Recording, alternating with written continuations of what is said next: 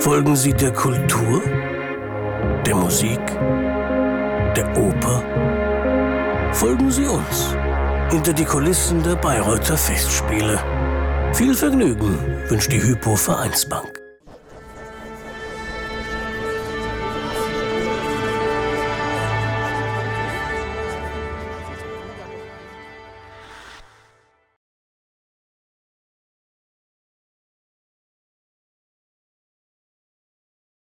Tja, so mancher in Bayreuth hat klein angefangen, wobei ich nicht weiß, ob der Erik noch eine kleine Rolle ist, aber es geht dann ja doch im Augenblick schon, was man so hört, was der Festspiel-Tratsch-Talk und auch schon die Zeitungen vermelden, bei Ihnen weiter.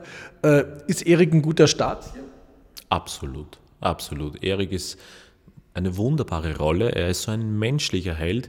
Er kämpft bis zum Schluss gegen etwas Unnatürliches, gegen etwas Außerirdisches. Und er kämpft bis zum Schluss um die Liebe für Senta und er kämpft um die Seele für Senta. Und er scheitert, wie alle Wagner-Helden, wenn man es genau nimmt. Aber Sie fühlen sich nicht sozusagen als verspäteter Spielte nur im falschen Stück da? Nein.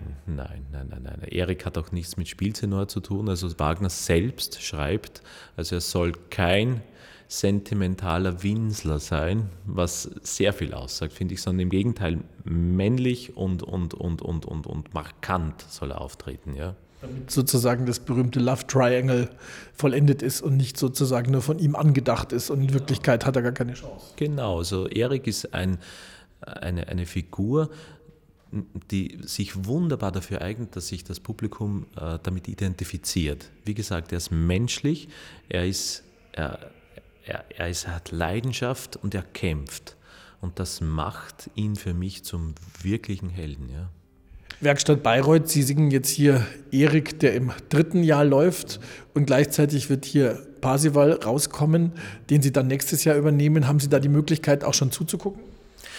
Also ich bin erst seit 2 Tagen hier und schnuppere jetzt gerade mal so rein in diese ganze Festspielorganisation und auf diesen ganzen. Also ich finde das alles großartig hier und das ist alles wunderbar. Man trifft viele Kollegen. Ich konnte mich natürlich mit Laufenberg schon unterhalten und also ich werde sicher, wenn ich nicht störe dabei, und werde ich sicher zu Proben für Parsifal auch reingehen und mir das Ganze schon ein bisschen anschauen, ja. Und Sie müssen sich ja schließlich auch Gedanken machen, weil 3 Jahre Parsifal, vielleicht dann auch die Siegfriede ab 20, das heißt, es werden viele Sommer in Bayreuth werden. Sieht so aus und das ist, glaube ich, nicht das Schlechteste, ja. Ansonsten geht die Wagner-Karriere aber auch fleißig voran, aber hoffentlich nicht nur Wagner, weil wir haben jetzt hier schon in einigen Interviews auch gehört, es ist immer sehr gesund, nebenbei noch was anderes zu singen. Geht das als Tenor, wenn man dann mal irgendwann bei den Siegfrieden angekommen ist noch? Naja, die Sache ist, das ist eine rein organisatorische Sache. Siegfriede, erstens gibt es nicht sehr viele, die kann man an einer Hand abzählen.